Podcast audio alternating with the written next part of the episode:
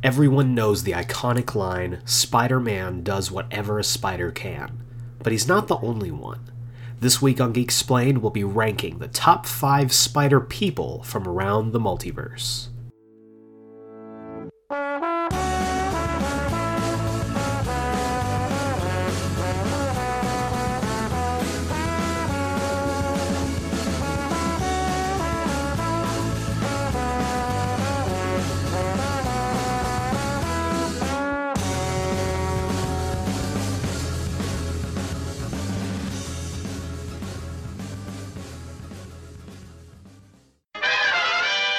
Welcome back to Geeksplain, the podcast for comics, film, T V, and more. You name it, we Geeksplain it. I'm your host, Eric Azana, and today's episode I'm actually really excited about. Uh, I don't know if you heard, but in the last week, uh, Spider-Man, a game for the P S four, the PlayStation four, uh, was released, and I have been playing the crap out of it.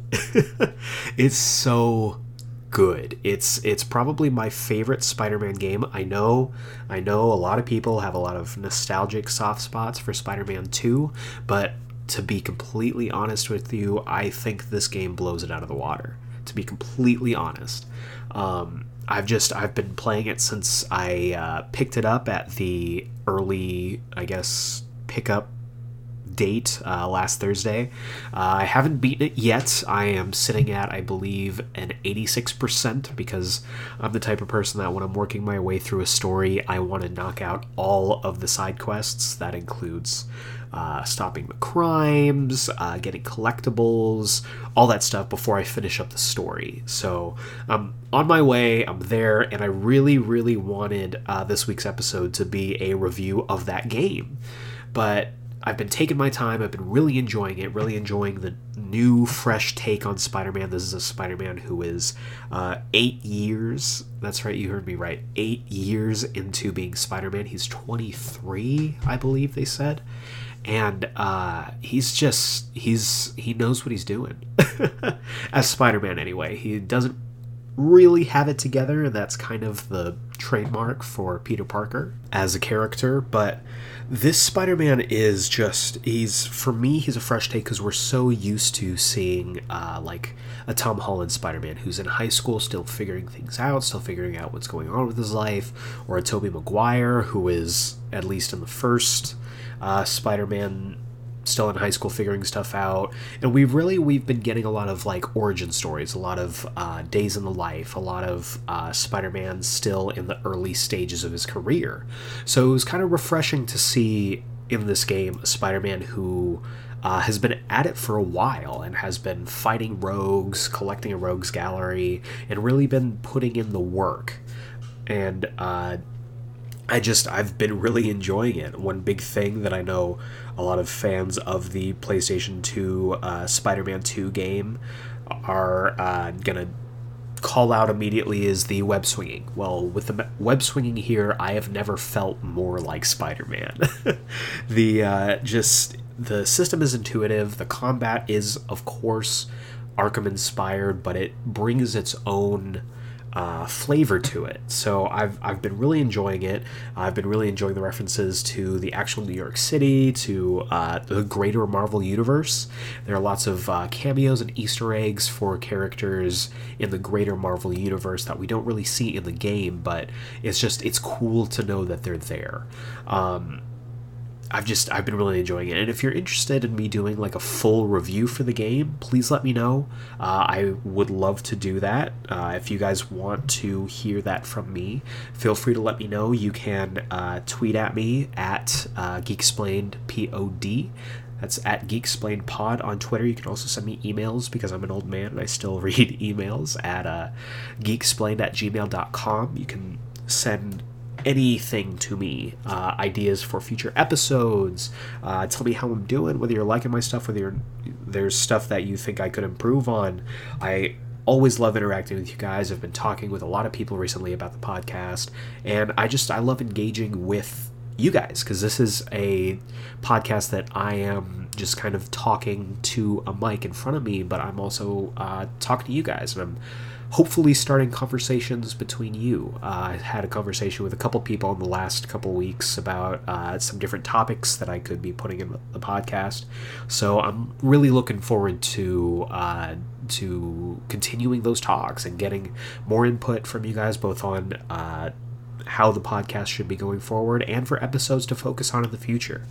But that is in the future. Right now we're talking about Spider-Man, and again, if you would like me to do a full review on the game when I'm finished with it, please let me know. Uh, but one thing that was really striking me about this game, I just, was the costumes. Uh, Spider-Man has worn a bunch of costumes over his long, long career, and uh, every time you unlock a new costume, it's like Christmas all over again. There are a couple costumes that I unlocked where I was immediately just hyped up, super excited, jazzed again. And uh, it got me thinking that if I can't do an episode on the Spider-Man game itself, I could start do thinking about an episode involving these costumes. And that got me thinking further about today's topic, which is the top five alternate spider people from around the uh, the multiverse, the Spider-Verse.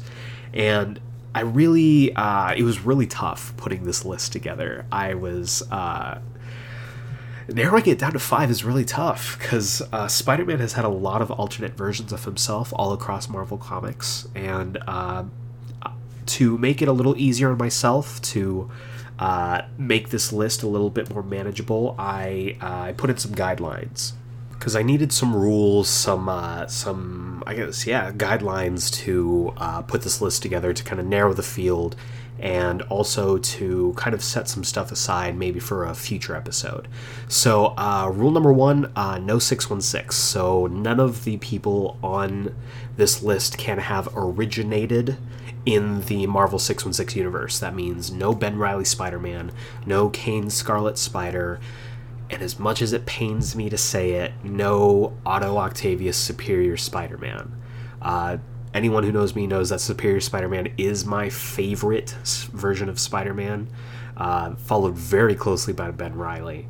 But uh, Superior Spider-Man will top any spider list that I put together, so I had to set my personal bias aside and say that nobody who originates from the six one six universe can be on this list. Uh, that, I think, makes it a little more interesting, because we have to start pulling from other areas, uh, other universes, other Earths, and I think that's what these alternate universe lists are all about.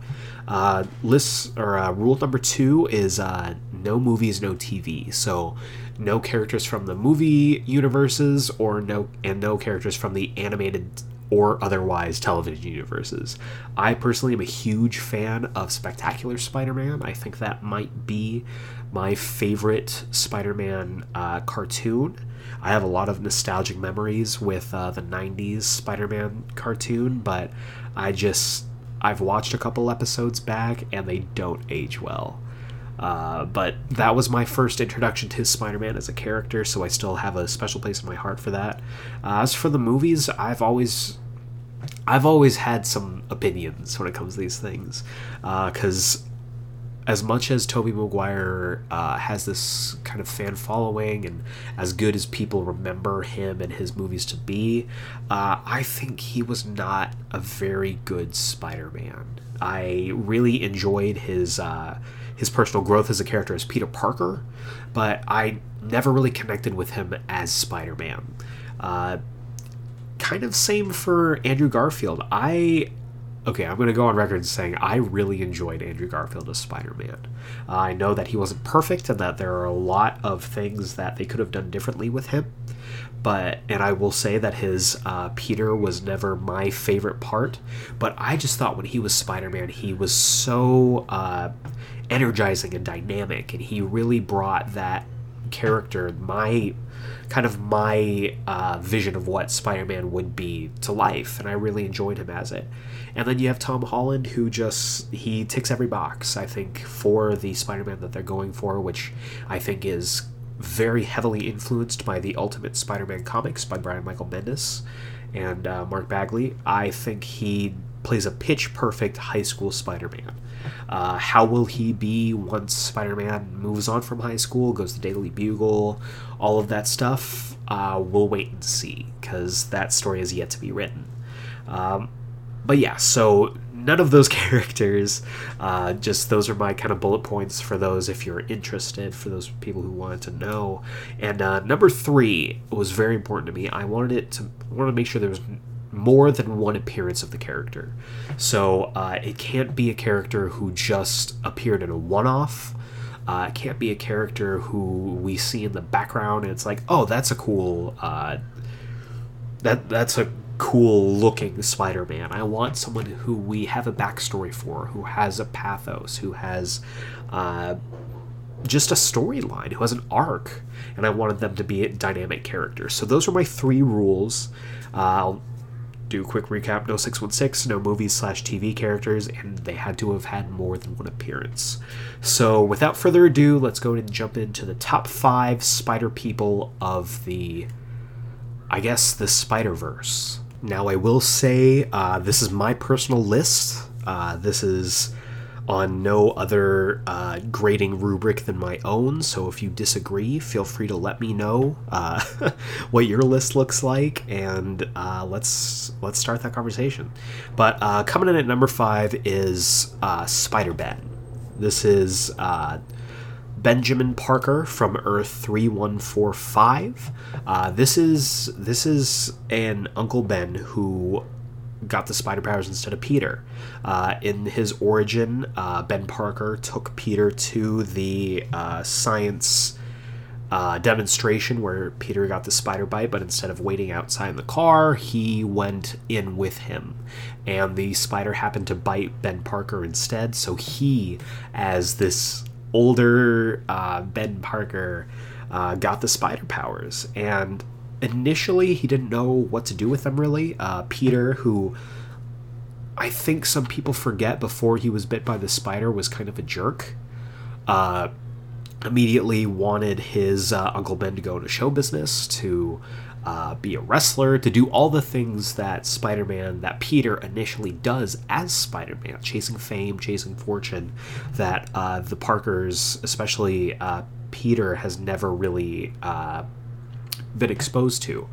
But Ben decides that he wants to help people, he wants to fight crime, and he takes up the mantle of Spider-Man. His costume, I think, is super cool. He's got these weird, like, um, oh, it's like, uh, like race, like horse racing jockey pants that, like, flare out, uh, before, like, tapering back in around the boots. And his, his costume, for me, like, seems very, uh, almost steampunk, uh, inspired. I really love the design of his costume, and I would love to see that appear in more forms of media. I would love to see that appear in the uh, P S four Spider-Man as like a D L C costume or whatever. But this Ben Parker uh, had a pretty lengthy run as Spider-Man until he ran afoul of the Emerald Elf, which is his uh, Earth's version of the Green Goblin. Uh, the Emerald Elf found out uh, Ben Parker's true identity, and in an attack he killed Aunt May and Peter. So due to this, uh, Ben Parker completely was distraught, went to a depression, and gave up being Spider-Man. There's a panel where it shows him throwing his uh, his suit in the garbage, just as the classic Spider-Man No More uh, story did, and he retired from being Spider-Man because of his grief. Uh, not too long after this, Ezekiel Sims, who is kind of like the representation or uh, the representative of the spider totems around the multiverse, uh, came to him and told him of the impending threat of the Inheritors, which were basically, like, picture them as like life force multiverse vampires. They hunt down uh, spider people from around the multiverse, suck out their life force, and grow stronger through it. And uh, the, Ezekiel warned Ben of an upcoming event, uh, an upcoming war, and that the leader of the Inheritors, Morlun, would soon be coming to this Earth to try and take his life force. So because he was retired, because he was still uh, handling his trauma and his grief, he agreed to be put into a bunker on on his Earth created by Ezekiel, much like the bunker that uh, Cindy Moon would be put in on uh, the six one six universe Earth. And he, that's where he stayed for a while. Uh, this is where he stayed, in fact, during uh, the Earth three one four five's version of events of the Ends of the Earth storyline, where uh, Otto Octavius basically has this uh, ransom plan involving global warming and all this stuff. Uh, and without Spider-Man there to stop him, the uh, plan goes wrong, and the world is essentially lost to thermonuclear war. So, in effect, Spider, Spider-Ben, Ben, Ben Parker, is the last remaining living person on Earth three one four five. So, it's, I just think that's, it's such an interesting, um, an interesting way to approach the tragic Uncle Ben storyline from a different perspective. And uh, it's, he's still in this bunker when he is found during the Spider-Verse event. And I won't spoil anything about what he does in that Spider-Verse event, but his inclusion, I think, is incredibly important to the end game of that story. Uh, he's he's just super cool, and I love the idea of taking this character who, at this point, I mean, so far down the line from uh, Spider-Man's initial creation, we deify him, we uh, put him up on a pedestal, we really look at him as this saint-like figure, watching him um, not be perfect, watching him uh, fail, watching him deal with those failures and learn to rise above it, I think is incredibly, incredibly good storytelling, and I really just, I really enjoyed seeing him as a character. Uh, if you are interested in reading about his further adventures, you can check him out. He first debuts in the Spider-Verse event. Uh, following that event, he appears in, uh, during the uh, company-wide crossover from Marvel Secret Wars. Uh, if you go on Amazon, you can check out, uh, if you just look up Warzone Spider Island, he appears as a uh, kind of a backup story in those in that trade, so check him out if you want to see him there. And then he also uh, made some recurring appearances in the Web Warriors comic that was running for a little while, kind of dealing with the uh, aftermath of the Spider-Verse and some alternate universe Spider-Man going out and kind of policing the multiverse for all of these Earths that uh, their spider totem was killed by the Inheritors. So uh, those are where you can find Spider-Ben in his further adventures. Uh, following this, number four is Spider-Girl slash Spider-Woman. Uh, this is Mayday Parker from Earth nine eighty-two, also known as the M C two universe. Uh, this is kind of the, for a long time, especially in the nineties, this universe was hyped up and was set up as the future of the Marvel Universe. Uh, this is the second generation. This is looking into the Marvel Universe, you know, twenty, thirty years in the future and seeing where these heroes are now and what their children are now up to. And Mayday Parker, or May is her actual name, but she's called Mayday all the time. Uh, she is the daughter of Peter Parker and Mary Jane Watson. Uh, in this reality, they got together and they had a daughter as well as a younger brother at the time of uh, the story. Her brother had just been born. His name is Ben. Ben Parker, also known as Benji Parker.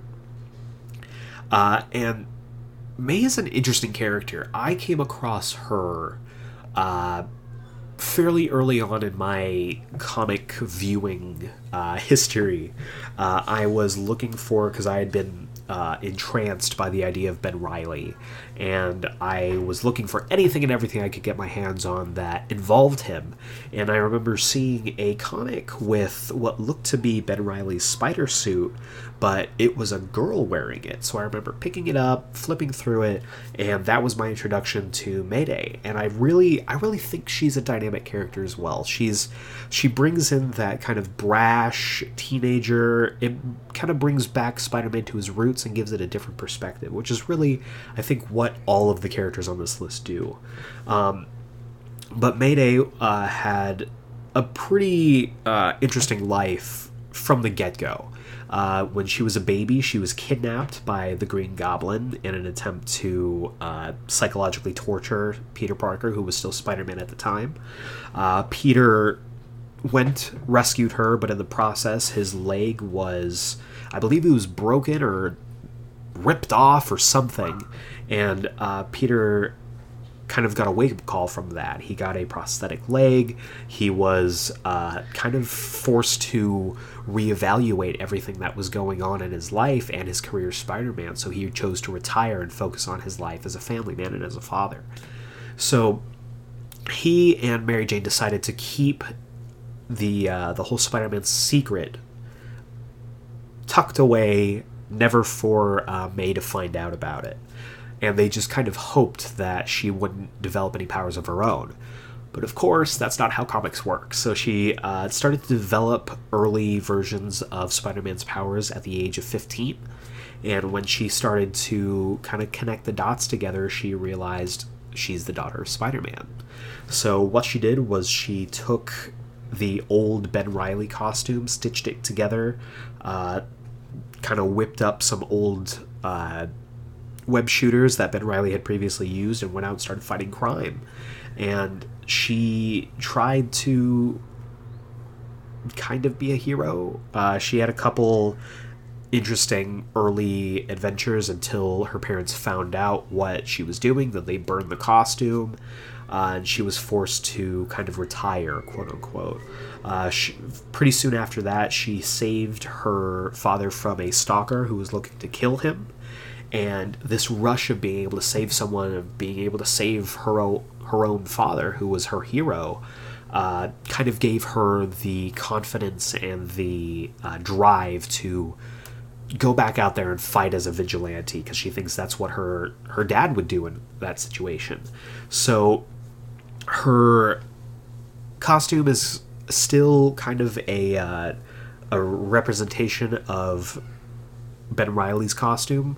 But uh, later on, after or following the uh, Spider-Verse event, she kind of, uh, I don't see, I, re- I don't want to spoil anything for Spider-Verse, but at the end of the book, she is given the go-to to become Spider-Woman and is kind of given an upgrade. But that's all I'll say from it. But um, one thing that I thought was always interesting with her is that she has, through most of her book, Uh, she has a long-standing relationship with a Jean Thompson. Now, if that name sounds familiar, you might be thinking of Eugene Thompson, a k a. Flash Thompson, a k a the bully from Peter Parker's childhood, who later on, who later went on to become uh, Agent Venom and Agent Anti-Venom. And I always thought that was really just... I thought that was incredible. I love the idea behind that, because... Uh, just seeing the relationship between Peter and Flash, and then looking forward to the relationship between their two children and how they interact with each other because of it. I just, I thought it was an incredible circle narratively. But uh, yeah, th- that's Spider-Girl, Mayday Parker, uh, later on Spider-Woman, currently in uh, Marvel Comics. Our neighbors are big fans of Spider-Girl, I guess. It's the joys of... living in an apartment complex. uh, but if you wanted to uh, read further about her, you can check out the Spider-Girl Complete Collection. That is pretty much the entire first run from her initial uh, comic during the, uh, the under the M C two line. Uh, it's it's a great read. It's very of its time, so there's a lot of um, a lot of terms and a lot of uh, storytelling devices that I don't think age as well as it would like to, but it's still overall a great story. It's a great coming-of-age story for Mayday, who gets to really uh, grow up in this era of, you know, all these heroes having been these mythical figures, and now it's up to the next generation to kind of live up to that standard. Uh, you can also check her out in Spider-Verse. She's a central character in that story, and uh, also in the uh, Secret Wars event in Warzone Spider Island that I mentioned for uh, Spider-Ben, she appears with him in that backup story for the uh, for the volume. So check her out on there. Uh, she's a great character, and she's definitely worth a look. Now, number three has the distinction of being the only alternate Peter Parker on this list, and he is Spider-Man Noir. Uh, this is the Spider-Man of Earth nine oh two one four, which, thinking about it, is only, I think, two digits away from uh, my zip code, so I think that's hilarious. And I didn't really realize that until I was putting my notes together. But uh, as the title suggests, Spider-Man Noir is kind of set on this world where it's kind of perpetually like the nineteen twenties, nineteen thirties. Uh, this Peter Parker was uh, raised by his Uncle Ben and his Aunt May during the Great Depression era. And I love this comic, and I love the idea behind this character, because I'm a huge sucker for uh, noir storytelling, detective stories, uh, the whole era of the twenties and thirties, and I just think it's fascinating, just as a uh, just as a as a time period, as a plot device, as a narrative. I just I love this era, and having a Spider-Man based in this. Uh, Uh, this narrative frame, I think, is really cool. But uh, this Spider-Man deals with a lot of dark, heavy stuff. Uh, Ben Parker is killed for organizing a union workers' strike uh, during the Great Depression. He is killed by uh, Norman Osborn, who is a crime boss, kind of going by the moniker the Goblin. No one knows why they call him the Goblin, at least in storyline. But... Uh, There's there are rumors, and it's really uh, it's incredible because Ben is not Ben is not killed as a uh, random act. I think with uh, in any of the Spider-Man stories, whether they be in comics, whether they be in film, on T V, whatever, uh, Ben's murder is always a um, a random act of violence. Uh, he's never been, you know, somebody who went out and got in a fight and was killed. Uh, he was never the target of a political scheme. He was just a guy who happened to be in the wrong place at the wrong time, and he suffered for it. But here, Ben was an activist. He was the leader of a workers' union, and he was killed. He was assassinated by the corrupt businesses that were suffering because of his workers' strike. And I think that puts a whole new perspective on the origin of Spider-Man and his reason for doing what he does. So um, this Peter Parker is mentored by Ben Urich at the Daily Bugle, which has, of course, fallen under hard times because that's what newspaper uh, companies do in comics. Uh, he was on an uh, undercover assignment that was meant for Ben when he stumbled upon a spider statue that was being smuggled in to uh, New York by some of the Goblin's underlings. Uh, after kind of causing a ruckus, the spider statue was knocked over and shattered, and a swarm of spiders just flew out of it, and one of them biting Peter, causing him to pass out. Peter then has a dream about a spider god, and when he wakes up, finds that he has these miraculous spider powers. Uh, his power set has always been kind of up for debate. Uh, there are certain stories where he has organic webbing, there are certain stories where he doesn't have webs at all. Um, but he's pretty much known for having all of the all of your typical Spider-Man powers, just a little bit less. Uh, he's known for not being quite as strong as his other counterparts, and that's why he has to uh, rely more on stealth. Uh, and you see that in any game mechanic involving him. Um, Spider-Man Shattered Dimensions is an excellent uh, example of this. His whole... All of his sequences in that game were uh, essentially Spider-Man in uh, Arkham Asylum.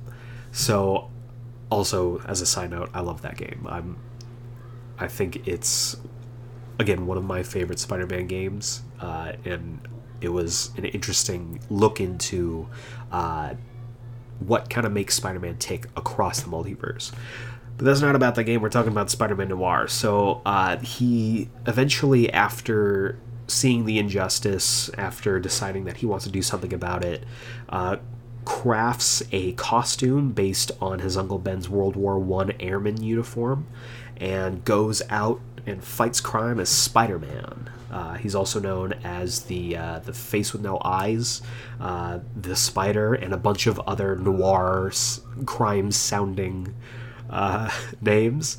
Uh, his main antagonists are, of course, Norman Osborn, as well as a personal vendetta with the Vulture, who in this continuity is what is referred to as a geek. Uh, yikes, people are driving fast out there. Uh, The definition of a geek in this instance is essentially a cannibal, essentially someone who has found a taste for human flesh. And we come to find out that the Vulture was the one who killed Ben. And when we find, uh, or when rather Peter finds Uncle Ben's body, his body has been mutilated, uh, almost beyond recognition. And you find out throughout the narrative that Vulture was the one that killed him and subsequently ate some of him.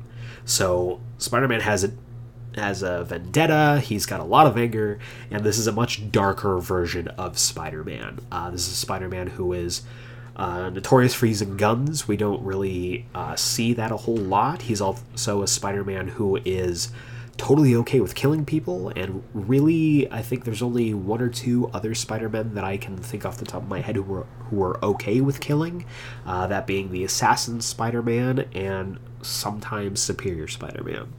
But Spider-Man Noir, I think, is a fresh take on Spider-Man. It's an interesting take, and I think uh, if you're not familiar with the character, you should do yourself a favor and check it out.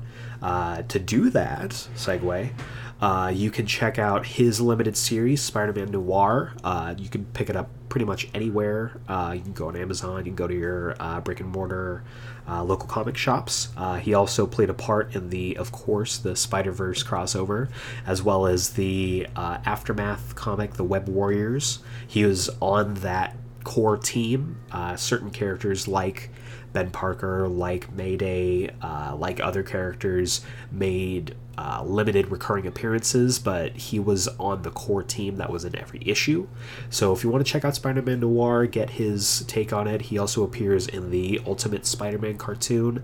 I was never a big fan of that cartoon, but I think I thought that they treated him and his character well, and they went through his Uh, storyline with a certain amount of tact that they didn't really take with uh, the rest of the show. I don't know if I could say that, but yeah, so uh, Spider-Man Noir, definitely a good uh, definitely a good alternate Spider-Man to check out.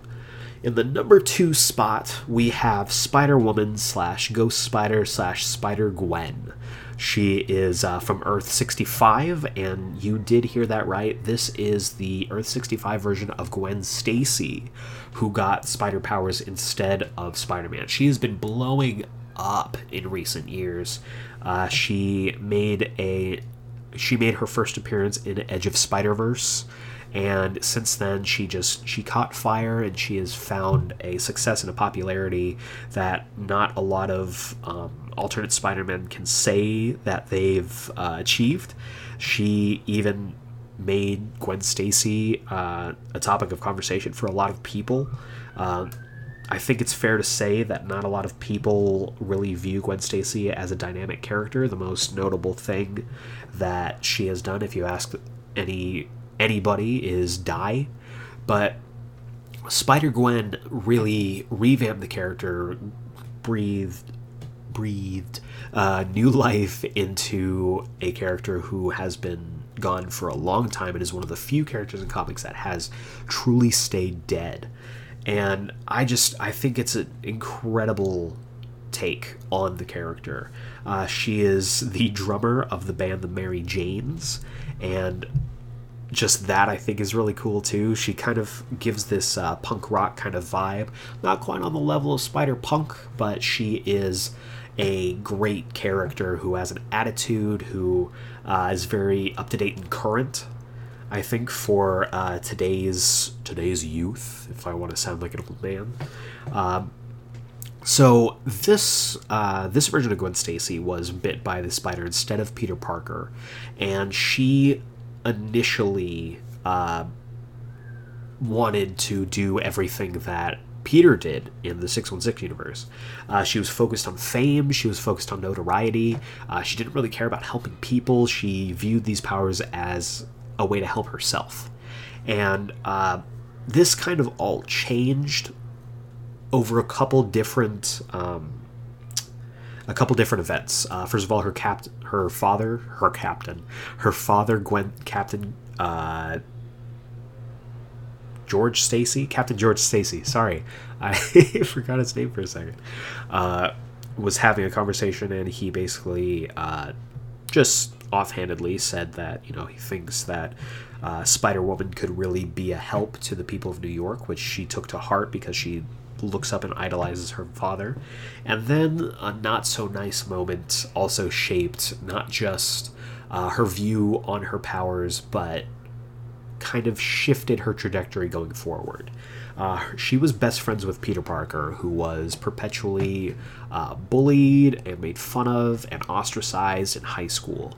And what was great about the six one six Peter Parker is that getting these powers, uh, having the tragedy with Uncle Ben, taught him to be a better person, taught him to uh, rise above all the kind of uh, schoolyard abuse he had been taking. But because he didn't get any of that, he didn't get any of that life experience, he was just a, he was an angry, troubled kid who was constantly bullied at school. And with Gwen focusing more on her powers and more on her career of being Spider-Woman, Uh, it kind of left him out in the cold, and he was starting to crack. And this Peter Parker is just as intelligent, albeit maybe less so uh, by a smidge, than as the uh, six one six Spider-Man. So he created a serum to give him what he thought would be the the equivalent of the of Spider-Woman's power, so that he could join her and uh, fight crime with her together and give his life meaning. But unfortunately, this serum had adverse side effects and turned him into the Earth sixty-five version of the Lizard. Uh, Pete was completely horrified at what he had become and lashed out. All of his anger, all of his sadness uh, kind of bottled up and was finally let go. And Gwen had to fight her best friend, which ultimately the battle, along with the uh, strain on Peter's body through the serum, ended up killing him, and he died in Gwen's arms. And it was here that she learned the idea of great power and great responsibility. So following this, uh, she was branded a criminal because she was, without any of the context from their interactions, people assumed that she was the one that killed Peter. So she went on the run, and that's kind of where we open up our story at the beginning of Edge of Spider-Verse, on her first introduction. All this stuff has already happened, and she's kind of dealing with the aftermath of it. Uh, one thing I think is really interesting that I didn't know about before was uh, her costume and her web shooters were given to her by the Earth sixty-five version of Janet Van Dyne. So uh, it's it's ladies sticking together, and I I love that, and I appreciate that. So her main uh, her main I guess drive in her initial story is both to clear her name, to uh, keep her identity a secret from her father, who's growing increasingly suspicious from her, and to do battle with the Kingpin. Now, the Kingpin is not the tall, huge, bald guy that we come to know and love, especially the Vincent D'Onofrio version. This Kingpin is Matt Murdock. You heard that right. Daredevil is the Kingpin in this universe. He is a former lawyer. He is the uh, trained leader of the Hand Ninjas, and he has succeeded Wilson Fisk as the Kingpin of crime at this point. Uh, it's an incredibly dark and interesting take on the Matt Murdock character, and I I just I ate it up. I think it's a fresh take on him, and I keep I, I know I keep saying fresh take, fresh take, fresh take, but I just I think it's really interesting how many ways you can spin a uh, a web for these characters. You can, to pun intended, I will give you that pun intended, uh, with a character like Spider-Man who's been along, who's been around for as long as he has, uh, to get new and exciting perspectives on him. I think even today is really, really cool, and it really uh, it says something for the enduring idea of his character. But anyway, uh, really great story. Her initial run, I think, is one of the uh, sleeper hits of the modern Spider-Man era.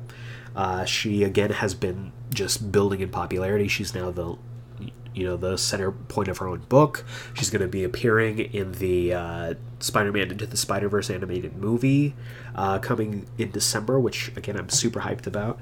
And uh, she's just growing in stock, and she I think she's only going to get better as a character. Uh, to check her out, you can check out her initial introduction at Edge of Spider-Verse. She also plays a pretty pivotal role in the... Wow, that was really well timed. Uh, the actual Spider-Verse event. Uh, she also headlined her own Spider-Gwen comic, which, check it out, it's amazing.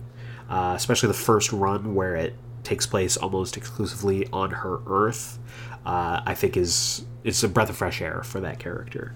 Uh, she also made appearances in uh, Spider-Man, the Miles Morales uh, series following Secret Wars. She and he kind of had a thing for a while, which I didn't know how to feel about, but um, but it was interesting. And then she also, of course, made recurring appearances in the Web Warriors comic. So... that is number two. Uh, number one, I think a lot of people will probably know this is coming. Uh, number one is Spider-Man from Earth one six one zero, the Ultimate Spider-Man, also known as Miles Morales. Uh, it, it really couldn't have been anybody else, to be completely honest with you. There were characters that I was uh, really interested in, the The Doctor Aikman Spider-Man, from a design perspective and from a backstory perspective, I thought was incredibly interesting. Um, Spider-U K, Spider-Ham, there are a bunch of different Spider-Men, Spider-Punk, uh, that could have taken any spot on this list, but the just the pinnacle of an alternate universe Spider-Man, the Ultimate Spider-Man, if you will, is Miles Morales. Uh, in the short time that he's been around, he has taken a place among the Marvel Universe that I don't think a lot of people could, just based on popularity, based on merit, based on uh, how well your stories are told. Uh, Miles Morales continues to endure, he continues to grow, and he continues to be that character who we can look back on twenty, thirty, fifty years from now and say, this character is going to be around for a long time. Uh, if you missed our episode on Miles Morales, uh, we did a full episode on him, his history, his abilities, uh, all the way leading up to his most recent uh, run following the Secret Wars event. Uh, you can go back, check out that episode. Uh, we did it around the same time that Into the Spider-Verse, the first trailer, dropped. I was really excited about it, and I'm really excited about Miles' character. But check it out. Check that episode out. Uh, I'll give you a quick, brief, basic breakdown here. But if you're interested in this character, go check out that episode. Uh, he is the nephew of uh, Aaron Davis, also known as the Prowler. Uh It's through the involvement of Aaron Davis breaking into an abandoned Oscorp lab that he comes across a mutated spider that ends up biting Miles Morales. He is inspired by the death of the Ultimate Universe Peter Parker to take up the mantle. Uh, he also is really notable for, I think, I could be wrong, and I'm probably wrong. People will let me know if I was wrong. They will fact check me. Uh, he... I'm pretty sure is the youngest Spider-Man to take up the mantle. He became Spider-Man at the ripe age of thirteen. uh, his web shooters are, were originally passed down to him from Aunt May, though he later on traded them in for uh, some high-tech shield, uh, shield web shooters. Uh, he is notable for having a couple extra powers that Peter didn't have when he was Spider-Man, namely his Venom Blast, which is able to do pretty much what the writers need him to do, from uh, paralyzing people to becoming an, an E M P to becoming some giant, like, uh, area of effect blast back electric charge. Uh, he also has camouflage. He can turn invisible. He can uh, blend into his surroundings. And I think it's really interesting that they gave him these extra powers to, again, kind of differentiate himself narratively uh, from Peter. But after he became Spider-Man, he was the main Spider-Man for the uh, Ultimate Universe, Earth one six one zero, until he was displaced and put into the six one six universe uh, during the, or following the Secret Wars event. He is now finds himself on the same Earth as Peter Parker, uh, and the two of them have been sharing the Spider-Man role and seeing him adapt, because he still remembers everything from the Ultimate Universe. Seeing him adapt and kind of lead this dual life has been really interesting. Uh, if you want to check him out, do some further reading on him, you can check out his first initial run in Ultimate Comics Spider-Man. Uh, you can also check out his most recent run, which is simply titled Spider-Man, following the uh, Secret Wars event. He also, following the Secret Wars event, he joined the Avengers for a short time. You can check that out in All New Avengers. Uh, following the Avengers run, he left and helped form the Champions, which is one of my favorite uh, Marvel comics.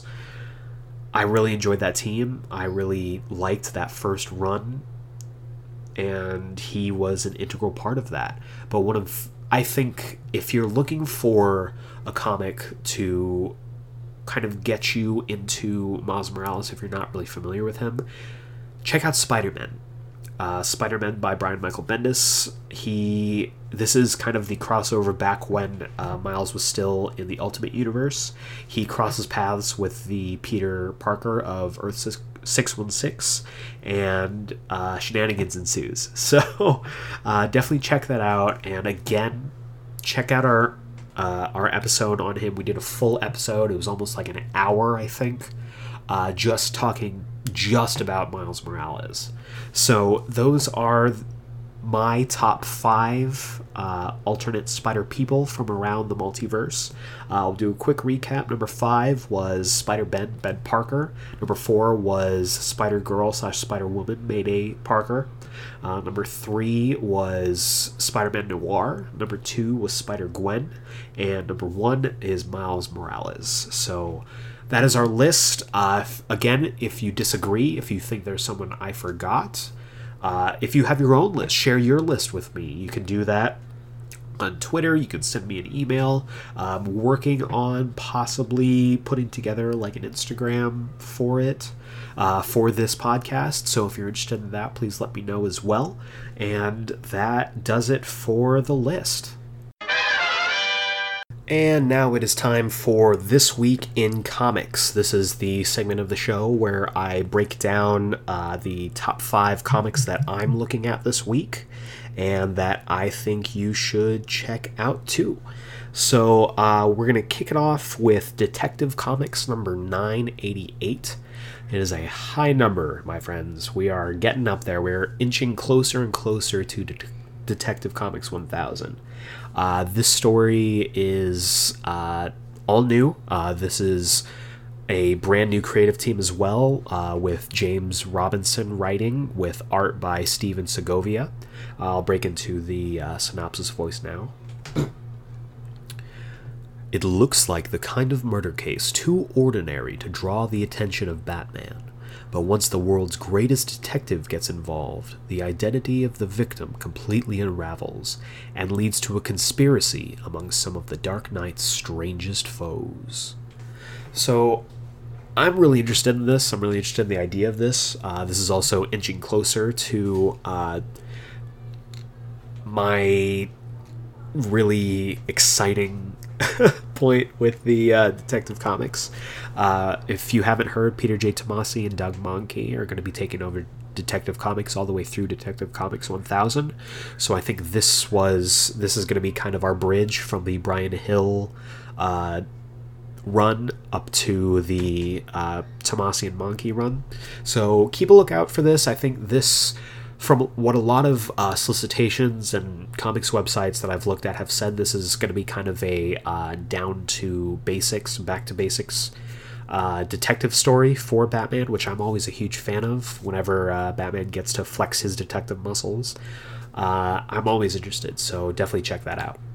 And hopping over to Marvel, because we can't do a Spider-Man episode without recommending a Spider-Man book. And uh, this week's Spider-Man book is Peter Parker, The Spectacular Spider-Man, number three oh nine. Uh, this is written by Chip Zdarsky with uh, art by Chris Bacalo. And if you don't know, I'm a huge fan of Chris Bacalo's. I have picked up at least one of every uh, comic run that he's done. I loved him on Doctor Strange. I was a huge fan of him on Uncanny X-Men. And I am just... I, I love the idea of him writing Spider-Man. Uh, I... really enjoyed the uh, the last issue, uh, number three oh eight. This is kind of a two-parter uh, Sandman story, uh, so I'll jump into the synopsis real quick. What should have been a simple altercation with Sandman turns very dark. A tale unbound by time itself threatens Spider-Man in never-before-seen ways. So uh, this is looking to build off of last issue, which I won't spoil for anyone who uh, hasn't picked it up. But I think you should go pick it up, and also pick up this issue, because uh, if you haven't heard Chip Zdar- Chip Zdarsky, easy for me to say, uh, his run on Spectacular Spider-Man is coming to an end uh, with issue number three ten. It's going to be uh, his last issue on the book.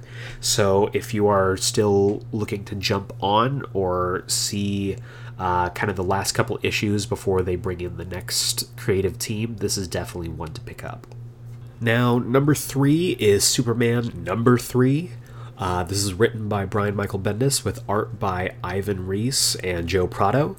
Uh, okay, I'm going to level with you guys here. I have not uh, really been sold on Bendis writing Superman yet. Uh, I will say that I've been enjoying Action Comics so far. Uh, the uh, Patrick Gleason art definitely has something to do with it, I think, but this book I'm not as sold on yet. Uh, it's going back and forth, and last issue in Superman number two, uh, I think they had like a, like a coloring error, which really kind of wigged me out when I first read it. But uh, I'm still giving it, you know, my go. I give every comic that I pick up one arc to tell its story, and if it doesn't grab me, then I drop it from my list. So uh, we'll see. Uh, it looks like this, since it's issue number three, I'm assuming it'll go until issue five or issue six before it kind of wraps up the first arc. So I will let you guys know what I think, but until then, I'm still picking up the Superman books, and if they grab me, it grabs me. But uh, let's jump into that synopsis. Guest starring the Justice League. Locked inside the Phantom Zone, the Earth stands poisoned, and its heroes lie dying, with no idea how to escape the deadly Kryptonian trap. But an even deadlier threat invades as Rogal Zar teams with those who have been imprisoned inside the Phantom Zone to use Earth to escape, not caring if they destroy the planet to do it. So I am still waiting for Rogal Zar to kind of live up to the narrative potential that he has, but I I am interested in the idea of having Earth inside the Phantom Zone, so we'll see what happens. And sticking with D C, we are going to go with our number two, which is Red Hood and the Outlaws, number twenty-six. Uh, this is kind of the start of a new arc for Jason Todd. If you've been interested in the book but didn't really know where to jump on, this would be a good point. Uh, this is going to be written by Scott Lobdell with art by Pete Woods, and this is kind of kicking off the next phase in Jason Todd's anti-hero slash criminal career. Uh, we'll jump into the synopsis. Jason Todd's about to take this vigilante game to a whole new level. His partners, Bizarro and Artemis, gone. His mentor, Batman, out. His base of operations, Gotham City, abandoned. Cast out and alone, Red Hood embarks on a bold, brutal new mission with a new costume, new weapons, and a new plan to punish evildoers across the D C U. Plus, Pete Woods joins writer Scott Lobdell as this new era begins. So, yeah, as the synopsis says, this is going to be a bold, brand new step for uh, Jason Todd. He... in previous issues, uh, just tried to kill the Penguin. Uh, I believe he's still in a comatose state, so he's not quite dead yet. But because of this, he was cast out by uh, Batman, and in Red Hood the Outlaws Annual, kind of had his last goodbye with uh, Roy Harper before Roy went off to Sanctuary. So we'll see what happens. I'm interested. I've always enjoyed Jason Todd as a character, and now that he kind of has the leash off of him and is back to his uh, brutal Red Hood self, we'll see where he goes from here. And in our number one slot this week, this is Fantastic Four number two, uh, written by Dan Slott with art by Sarah Pacelli. Uh, the Fantastic Four are back. They're, uh, it's still unknown why or how they're back, but they are back. That is what we do know. Uh, I was talking to uh, my good friend Jacob Brown, who uh, was asking me these questions about, you know, why are they back? Do we know why they're back yet? Uh, so hopefully this issue gives us a little bit more in the answers department. Uh, but it looks like we're it's going to start picking up steam pretty quick. So here's the synopsis. What have Reed, Sue, and the kids been up to all this time? What adventures have they been on? What strange new friends have they found along the way? What deadly new enemies have they made? And what are Franklin and Valeria's new codenames? All these questions will be answered, just in time for entire universes to die. The return of Marvel's first family keeps getting more and more intense. Don't you dare miss a single moment of the world's greatest comic magazine. So I I really kind of like that last sentence in the synopsis, because it makes it feel like it's an old school Stan Lee pitch, where he's like, you know, you gotta pick up the world's greatest comic magazine, Excelsior. Like, it really just, I don't know, something with that like struck a chord with me, and I was... I was in for it. But uh, I enjoyed Fantastic Four number one, even though it left us with more questions than answers. And I love Sarah Pacelli's art, so I'm I'm going to pick this up. I'm really excited for it. I'm excited to see where we go. And if the synopsis is true, we're going to be getting a lot of answers in this issue. So uh, I'm really looking forward to picking it up tomorrow, and I think you should too. So that is This Week in Comics. To recap, uh, we have Detective Comics number nine eighty-eight, Red Hood and the Outlaws number twenty-six, uh, Spectacular Spider-Man number three oh nine, Superman number three, and Fantastic Four number two. So pick those up, go to uh, your comics apps, go to your local comic book shop, check it out uh, in time for New Comic Book Day, which this episode should be going up, uh, unless there is some complete random act of divine intervention, or I forget to upload it, which sometimes does happen. I get caught up in a lot of things because I've got a lot of things kind of going on right now. I'm uh, in the process of putting together my uh, voiceover demo reel, my commercial reel. Uh, I'm going in on the twenty-second of September to record it officially, so I'll be able to uh, start shopping that out and start really hopefully booking voiceover gigs with uh with my commercial talents. So uh cross your fingers for me. uh, I'm going in for my next kind of consultation session tomorrow, or today I guess, since this should be going up on Wednesday. And uh yeah so besides that, uh I don't know if I have let you guys know, but a couple things going on in my life right now. Uh, I got cast in uh, Warner Brothers' Horror Made Here. It's kind of the uh, Halloween experience for this year. It'll be going up every weekend of October. So if you are in the Los Angeles area, or you will be in the Los Angeles area in the month of October, come on down to Warner Brothers Studios during the weekend. Check it out. It's going to be amazing. Uh, I won't spoil what my role is, possibly because I don't have my role yet, but I am officially in the main cast. I've officially been casted, and I'm excited to try this out. I've never really done a haunt before, but I'm excited to kind of experience it. So uh, beyond that, just excited to uh, continue doing this forward. I want to say a big thank you to everyone who has been uh, giving me all the positive and uh, critical feedback for our Kingdom Hearts two episode. I've really been enjoying the Kingdom Hearts series, and I can tell that you guys are enjoying it too. So I'm looking forward to continuing that forward and con- continuing to give you guys content like this.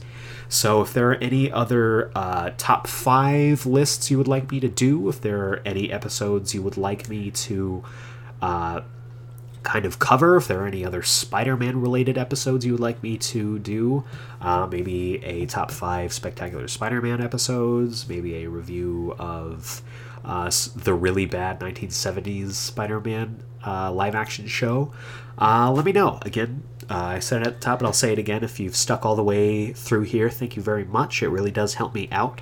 Uh, you can tweet at me and give us a follow at Geeksplained Pod. That's at Geeksplained P O D. You can also send me emails, geeksplained at gmail dot com. And that will do it for this week's episode. So for Geeksplained, this is Eric Azana. Thank you so much for listening, and we will see you next time.